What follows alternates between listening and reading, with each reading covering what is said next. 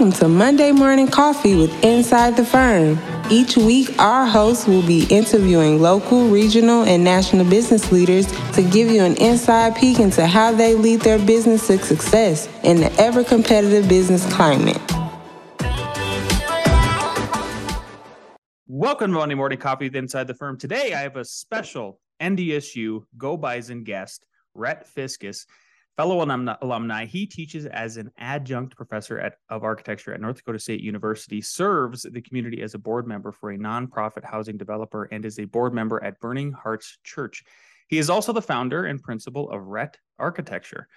He is passionate about architecture and eagerly participates in design competitions, regularly competes completes Minnesota Design Team community visits, and provides bo- pro bono architectural services to University of Nations, Calabar, Nigeria, Children's Relief Orphanage in Dondo, Mozambique, and Fargo Moorhead Churches United for the Homeless. His favorite project to date is the St. St. Thomas Aquinas. I might have pronounced, pronounced mispronounced it. I apologize, Rhett. Uh, Newman Center Choir Loft, which won an AIA Design Award in North Dakota. Prior to receiving a Bachelor of Architecture degree from North Dakota State University, Rhett studied modem Nordic architecture at the University of Oulu, Finland. I might have mispronounced that too. Rhett, welcome to the show. Yeah, thank you. Any any corrections that I that you should make there for my uh, terrible uh, interpretation of how they should be pronounced? No, no, sounds good. I realize I need to update it because my favorite project keeps changing. Oh, does it? That's good. so uh, it's always the next one. of course, yeah, yeah, which is great to be looking forward to, right? As as as as architects, I mean, then you're like, when do you ever get complacent? Um, before we get into uh, what you do, I mean, you do a lot of things. I really love all the volunteer stuff that you do, and I, I want to kind of dive into that a little bit because I do a ton of volunteer things too, and and and un- understand why you do it. But tell us how you got here. You know, are you a, are you from a family of entrepreneurs? Are you the first? Where does that spirit come from? Um, uh, a little bit. So a little bit and a little bit not. So my dad's a sixth grade teacher and my I have a stay-at-home mom. So those are two very um, non-risk taking occupations. Um, however, my dad uh, did have a side business of where he would uh, he car- he's a sign carver, and so his summers were spent going to uh, community fairs and just working in the basement carving custom signs. So if you wanted a Lance Nell's lake cabin welcome sign. That's what he would create. So definitely had a you know a little bit of self initiative, and for him to do that. Um, and I, I also I probably don't necessarily see myself as an entrepreneur as much as just a small business owner and manager. I see entrepreneurs starting multiple businesses where I just have a business. Um, so I, I, do differentiate myself a little bit in that when I look in the mirror. Um, there's a i see a difference between you know the entrepreneurial spirit which i think is one of independence and self-reliance uh, that is shared by a lot of artists. I don't see a lot of artists necessarily thriving in establishing and creating business systems and then hitting repeat for another business system. So there's kind of a difference between the entrepreneurial spirit and someone who actually gets out there and starts something from scratch yeah, I would I would agree with that. I, I don't think I've ever heard anybody phrase it like that. Um, it's kind of a it's a little flattering. I mean, because then I guess you know you there is a differentiation between folks that go do the multiple businesses. I mean, I call myself a serial entrepreneur, for whatever that's worth. Um, and then maybe does does when you when you frame it like that, does it help you sort of refocus? Is that sort of why you know you have that mindset of like, well, I'm a small business manager, so I'm going to do what I'm going to do everything. No, because I think I would prefer being an entrepreneur. Oh. But I, I think you need some some humility and also just recognizing that there there is a difference between um, what my role is now and what your role would be if you were an entrepreneur.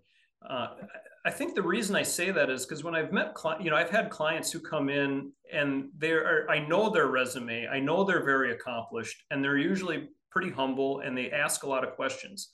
I've also had clients who come in and they're like, "Oh, what do you do? Oh, I'm self-employed." Mm. You know, oh, I've got, you know, so, so it, and then I find out that means they're they're jobless. What kind and, of what kind of questions do you get on the side where they you get the confidence, where they just have the natural confidence, and therefore there's sort of this humility that comes with it too? It's the questions they ask. Um, they're they're there to learn, and they're asking questions to learn first as opposed to having too much insecurity. There's I've had other clients who have too much insecurity to ask questions because they don't want to be perceived as not knowing what they're doing. And the ones who ask a like I've had someone who I they didn't hire me and I was kind of shocked that they didn't. I thought I'd be the best architect they could possibly work work with and um but in this interview she was just i think just calling probably already had someone lined up but was just trying to get more information on the process uh, almost using me to check the references of the architect that they were mm. going to be working with um, and i was you know she was just upfront saying this is my first project i just need to need to get educated tell me about the process tell me about your fees what do you expect is there anything i'm not seeing and then I didn't get hired and I was kind of shocked. And then I, I really think she was probably calling around multiple people just trying to get herself educated. I had another client who called and, you know, oh yeah, I'm self-employed. And oh, what's your wife do? Oh, she's self-employed too. And hmm. then I found out, oh, I know your wife. And she basically was worked for a temp agency doing uh, secretarial work when secretaries call in sick. I wouldn't really call that self-employed. Yeah. Um, and, and and kind of posturing themselves as being a little more sophisticated than they were. Yeah. And th- that project, um, you know, I did everything. I did everything just fine, and then I see in the news, you know, years later that uh, that didn't quite make it. Interesting. Interesting insight. Yeah. I mean, uh, the projection and everything. How have you carried that into like, um, so since you kind of feel like learned some lessons or at least uh, got a little bit more knowledge and experience of, of, sort of how reading people and when they come in like that um how was that how was that evolved how you sort of operate in those kind of first meetings with prospective clients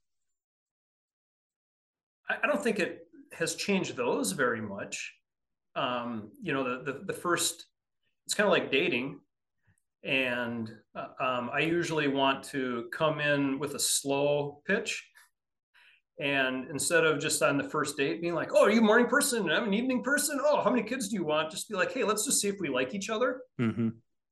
And have it progress naturally and um, promise less, perform more, um, not over promise. Uh, is usually how I approach those, and and try to feel them out and see if we're we're the best fit, and give them honest feedback, and just say, hey, I think your expectations are of me are different and here's what I would like to correct. And I, if that, if it still works that we work together, then that's great. But I want you to, to know what you're getting yourself into uh, ahead of time. So I don't know that it's changed those meetings so much because I've just done that always, but it has changed just me getting involved in more ex, you know, investment opportunities and recognizing that oh i'm making kind of some of the same mistakes that i've seen some clients do and for me it's like a red flag being like oh i'm getting a little too artist here uh, love will not find a way if this project doesn't cash flow sure sure yeah so uh, recognizing that you know i've got some tendencies here um, that i need to to recognize and, and have a counterweight on. Yeah, beautiful. Uh, tell us about when you started your firm. I, am mm-hmm. sure, just like a lot of other folks, you left another firm. I, I whether yeah. you want to share those details of why you left or not. Some people leave and then they they see all the bad things that happened at the other firm and they want to do the opposite. So I, I, would I would I would love to hear everybody's origin. Yeah, not yeah. I, I, can tell you the the, the quick story. Um, was you know I graduated uh, you know, with kind of a vision on what I thought I wanted my life to be like. I wanted to run my own firm. I had that entrepreneurial spirit. And then I started my first job and realized I didn't know a thing about architecture. And um, the business or architecture itself? All of the above. All of I didn't it, know anything about business. I did not know anything about architecture. My very first job, my first task was to send a fax and I was too insecure just You're... to ask someone how to how do I use a fax machine. And you know, that afternoon, my boss is like, "Rhett, what happened to that fax? They said it was just a blank sheet of paper." You know, I put it in upside down. I didn't even know. I mean, you know, just very humbled, very humbled, and reached a point where I just realized that, wow, I, I've got to just buckle down and and be an employee. And I I quit any um, dreaming of running my own firm. I just thought, no, someday it might happen, and I'll, you know, I was I'd listen to podcasts, I'd read books, I'd educate myself. I wouldn't say I lost that dream, but I did not pursue it.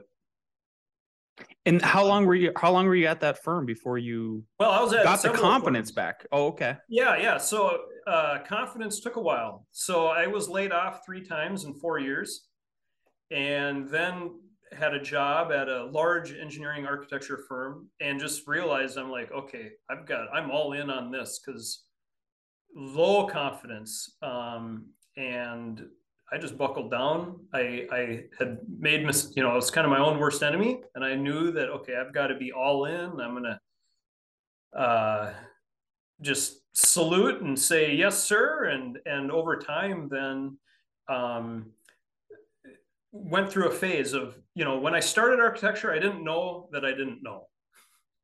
And then the, shortly after, I like knew that I didn't know. And then the process of of me not knowing that I knew kind of was very gradual. And I remember there was a time working for this very large engineering architecture firm, and one of the more senior project architects asked me a question. And in my mind, first I'm like, why is he asking me? And then I knew the answer. And I was like, wow, I just knew the answer. And like that felt pretty good. And then I'm like, why did you ask me? He's like, well, right, you're the, you know, you're the wood framing expert. And I was like, what? And um, I had a few projects then that I was responsible for that, you know, didn't fall apart. You know, it's I, I was responsible for them and they were built and they didn't collapse. And I was like, oh wow. And for the very first time, I was like, I knew that I knew at least something in this small niche. And then just all of a sudden, it was kind of like the, the parting of the waters. Several other circumstances opened up, and it was just so obvious for me to, if I'm going to start my own firm, now is the time. Yeah. Wait, were, I assume you were licensed at that sort of inflection yep. point. Yeah. Mm-hmm. Do you think that that was was that part of the confidence? Is no, no, licensure didn't have anything to do with it. Um, I could have been licensed earlier and I wouldn't have had confidence. I could have been licensed later and just would have known what I'm doing without the license. Um, I didn't, to be honest, I don't know how I passed the exams. I can't really remember. if I had to take them today, I'd probably fail them. Uh, the only one that I really feel competent in is lateral forces because I had failed it and then I really needed to study for the second round and I have not done any calculations for earthquakes since. So of course, it, I, I don't. I hear there's not a lot of them in North Dakota. yeah. So um, so licensure wasn't for me a milestone. That was more of just a necessary evil of just the painful discipline of studying and taking a test. And um, I will say I failed three exams. The first two and then my last one. So the first two, I thought, oh, I just need a confidence boost. I'm going to schedule the easiest test first. And I failed it. I don't know how to this day. And then I took the second one. Okay, I need an easy one. I need a confidence boost. I failed that one. I'm like, wow. what? You know, and then all the ones that I probably should have failed, I passed. Uh, so I remember I took stru- in that era, there was two structural courses. I started studying for structures the night before the test, got home, you know, from work, ate a meal, probably started studying around 6:30 and it was about 11 o'clock at night and i was like i didn't have a clue. I did so i mean i went through the study materials. I didn't have a clue. I'm like okay whatever. This will be just a $150 practice exam. Yeah.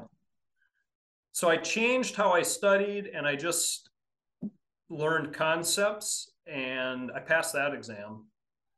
Uh, just you, uh, which was kind of a kind of a joke. I'm kind of proud of that. I'm like hey wow i hacked hacked structures so then when I had to take lateral forces, I, I did the same strategy. Well, then I actually failed that test. And that was the last one. So then um, I made it through and uh, got it behind me. Yeah. If uh if it's okay, Yeah. tell me about the layoffs. I, I was laid off Yeah. too, but it was strictly Mhm. not a, it wasn't a performance thing. It was a this is the Great Recession. There's Yeah. no work. 50% of architects are laid off.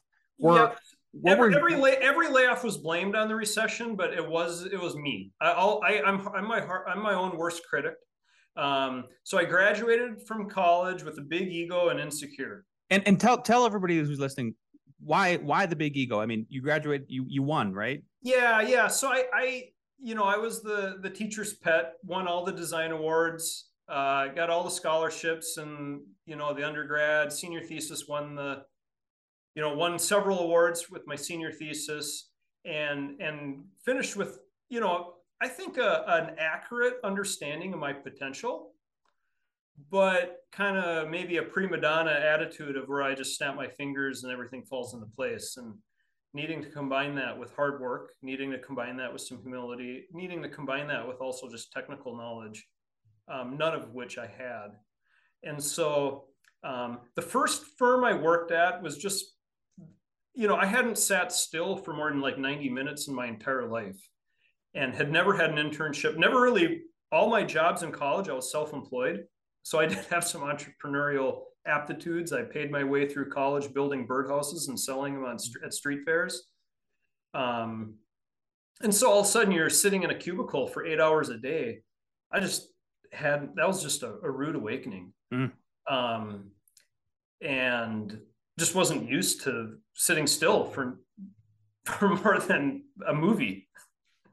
Um and and so that was difficult. Also the the the it probably wasn't the right fit for me. And my second i got laid off after a year. They laid off they had several layoffs but um i was clearly not someone that i think would have been a good fit for to, to stay there.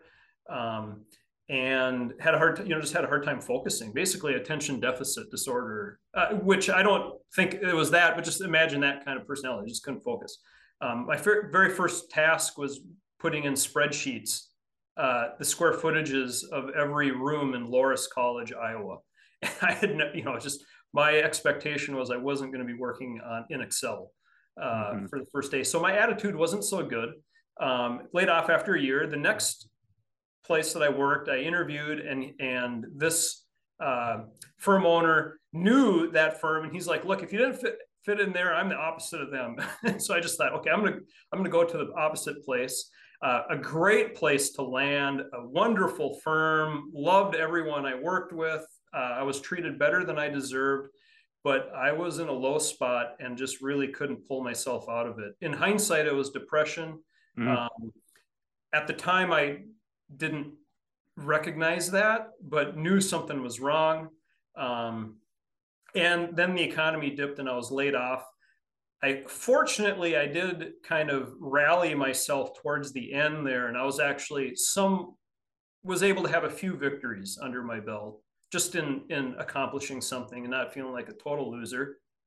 Uh, the next job was my dream job. I got hired by a startup firm, and my job description was uh, doing international design competitions Wow. for an entire year, and just all creative all the time. You know, carte blanche design, and really had some fun. But uh, we never won anything that resulted in money. Did get some like honorable mentions or some recognition, which kind of patted the ego, but wasn't really practical. Mhm. And this was a firm where that was a lot of ups and a lot of downs, um, fast and feast and famine, and just clearly that type of. I mean, the handwriting was on the wall. This isn't going to last forever. Uh, felt, uh, you know, and then I thought, well, I don't know what to do. I don't know if I'm going to be an architect. I got my real estate license and just thought, well, let me give this a try.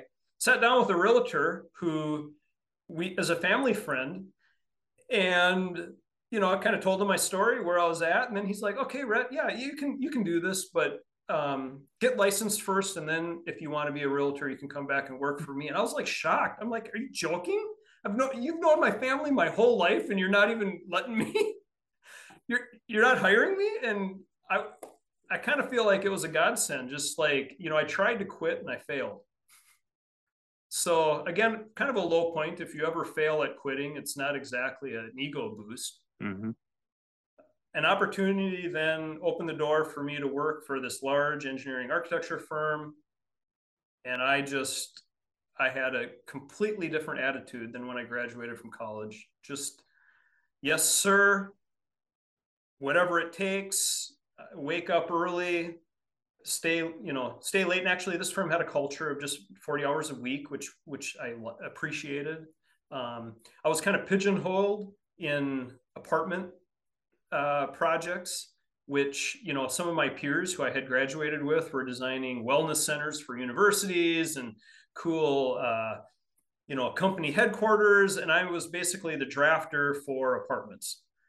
Um, but uh, the architect I was working underneath was an expert in the codes. I could learn, I learned the codes through him. I learned his process, and it allows me to create a niche, which then was the opportunity to start my own firm in just basically having a niche doing apartment buildings. Yeah, that, that's the whole, that's the the detailed story of of how this came about. That was that was I did not expect us to go in this direction, but I really appreciate it. So now I have, I have two other questions yeah. regarding this. How does God play into this? Yeah. Because I I, I know I, from reading your bio and I I follow you on you know Facebook and I've I've seen I I know you're a believer and and so am I and I'm always interested in to see like where does God play into this because you hit some very low points. Yeah. And there's this inflection point. If you're if you're like me, then you you're probably looking for providence all the time to, to kind of reinforce the proof. Yep. And then so where does God play into this? Second one is what would advice would you give to students that are kind of in your trajectory where i've seen those uh, those very bright burning stars and then mm-hmm. they burn out and then maybe they never even come back but you came back and now you're you have your own yeah. practice yeah yeah so where's god play to it and everything um, so depending on the audience I'll, i can share my faith or i can stay secular but since you opened the door um, i really don't see my work and my calling my god-given calling as being inseparable um, some people are called to be pastors. Some people are called to be a uh, stay-at-home dad and homeschool. And I feel like a call to be an architect. And so I just thought that, well, I can't quit. Um, you know, I felt like God sheltered me. I tried quitting, and, and I just feel like that was my guardian angel, just preventing me from going the wrong path. And if I had to really credit my success, I mean, it's just from not quitting and God's faithfulness. Um, and, uh, um, you know, so I certainly felt that there were times when, okay, I'm doing the right thing. I'm well fed. I got a full night of rest and I just need to stick with it. So, um, you know, that was maybe two, maybe some of the misunderstandings of, you know, when I graduated, I really had a kind of, I was growing my faith for the very first time, kind of decided to make it my own, had some uh, experiences that I really felt God uh, made himself real. Um, but didn't really understand that no, there's character development that needs to happen. You know, I just thought, oh wow, God's real. That means all I have to do is just say a prayer and snap my fingers, and then the Red Sea parts.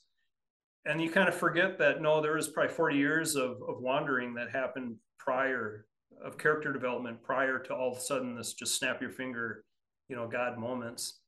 Um, so interesting question. Yeah, thanks for opening that door, and uh, I could I could expound on that even more. Yeah. Well, thanks for sharing. That gets me it gets me excited.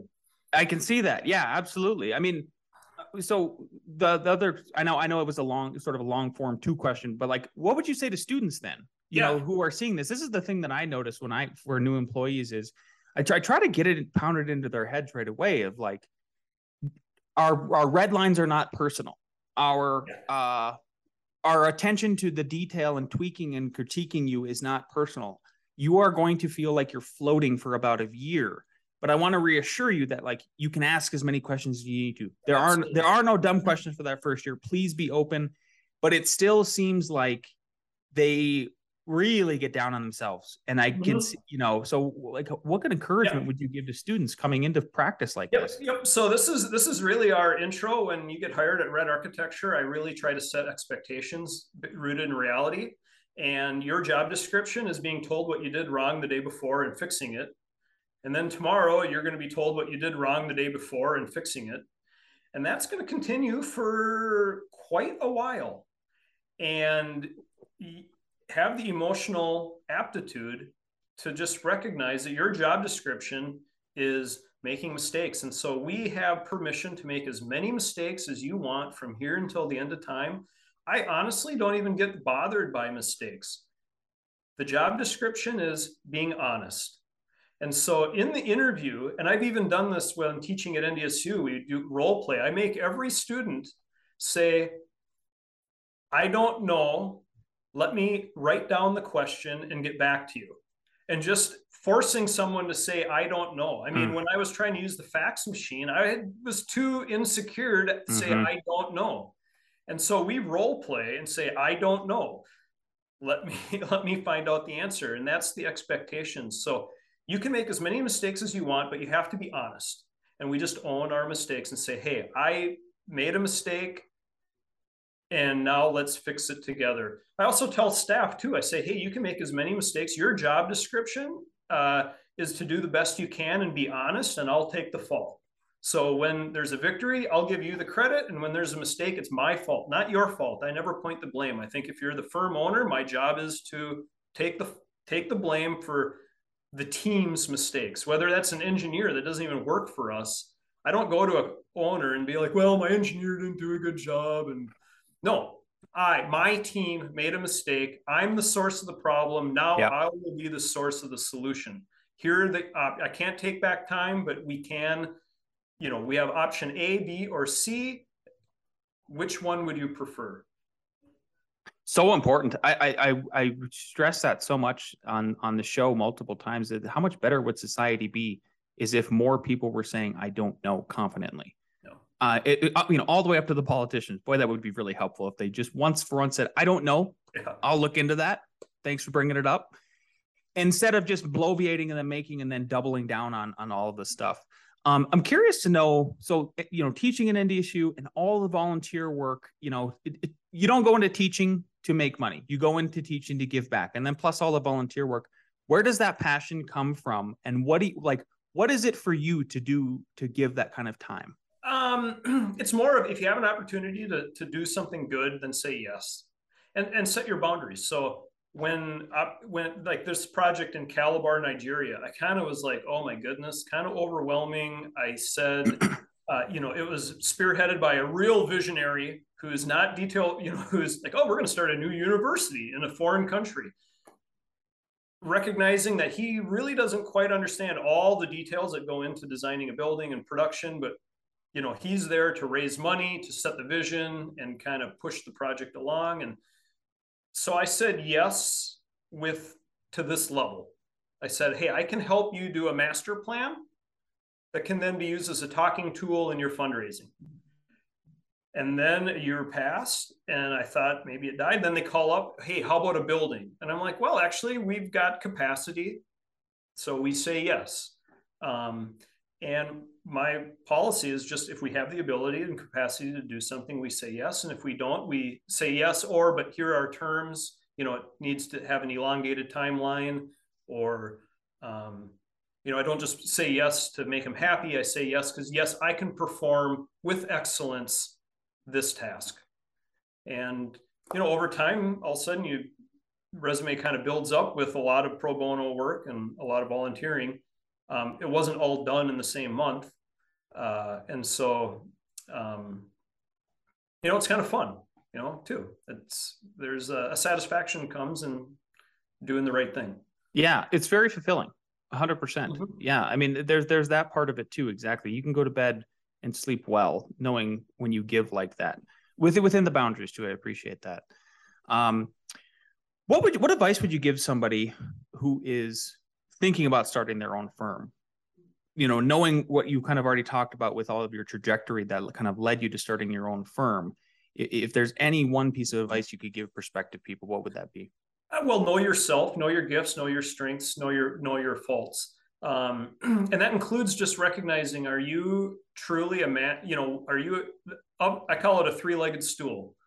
The the entrepreneur the he's the designer he's the you know the blank sheet of paper is inspiring um, then there's the manager they're the people that keep the wheels greased keep the oil changed keep the machine going. They're very good at organization. They're very good at systems. You also have the technician who's just very good at executing their craft.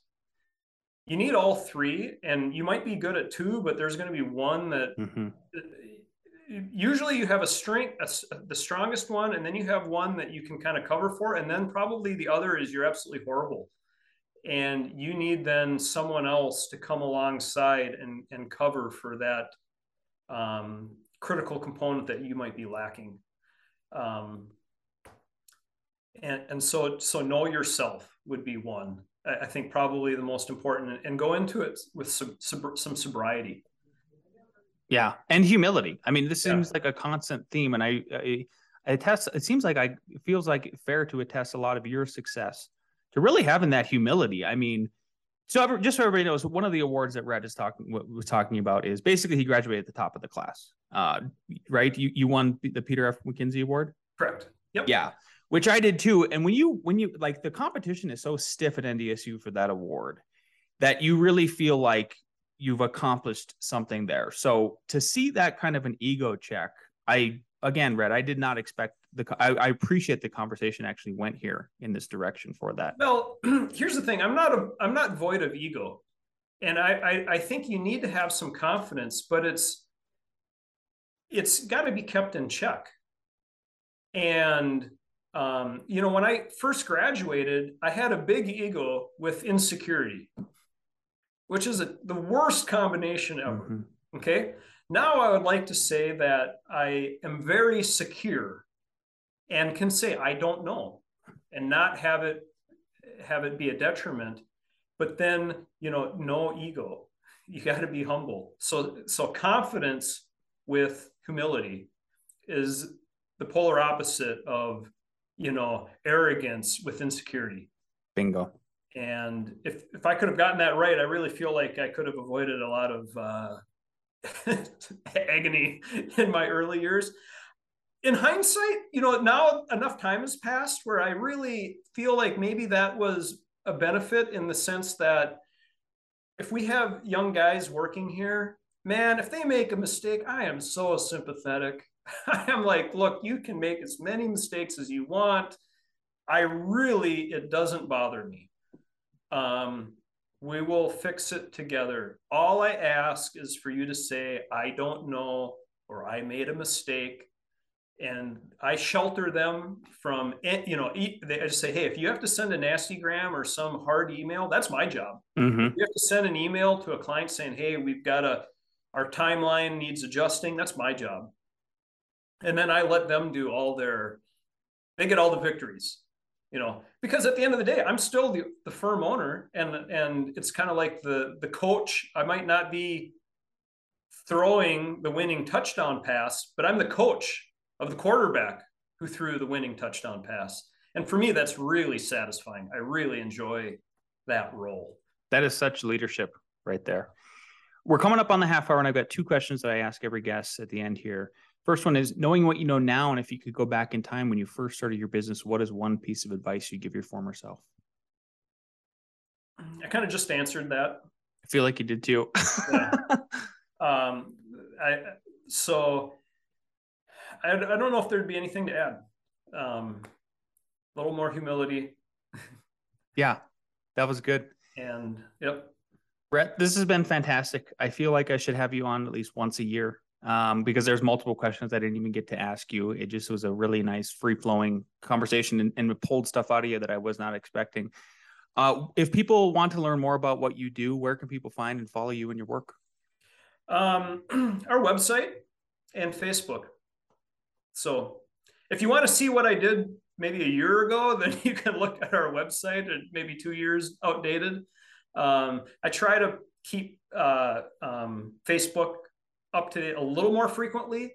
Um, I could really learn from you in terms of marketing. I have marketed myself 100% word of mouth and um, am really behind the curve when it comes to uh, promoting online. And so I'm gonna I'm gonna check out a few more of your podcasts because I think that's an area where if you want to if you want to learn how to market, don't follow RET Architecture, follow F9 Production, but um, you do get a little feel and glimpse of, of the type of project that we're involved in, you know, on Facebook and our website. Well, thanks. I'm flattered for that. Uh, yeah, I, I that is kind of how we landed where we landed was internet first, and then sort of now we're kind of catching up to folks like yourself with word of mouth. Uh, episode 277 last Friday is perfect for that. Why why you should spend money on Google AdWords, why you should build up that Google business profile and all of that. Rhett, this has been fantastic. Thank you so much for your time yeah, today. A lot of fun. Yeah, I hope to see you in person and uh, do a dinner one of these days. Yeah, keep doing great work, you and Al. I, I love following your work. It's uh, it's inspiring. Thanks, buddy. Okay, we'll see you. Mm-hmm.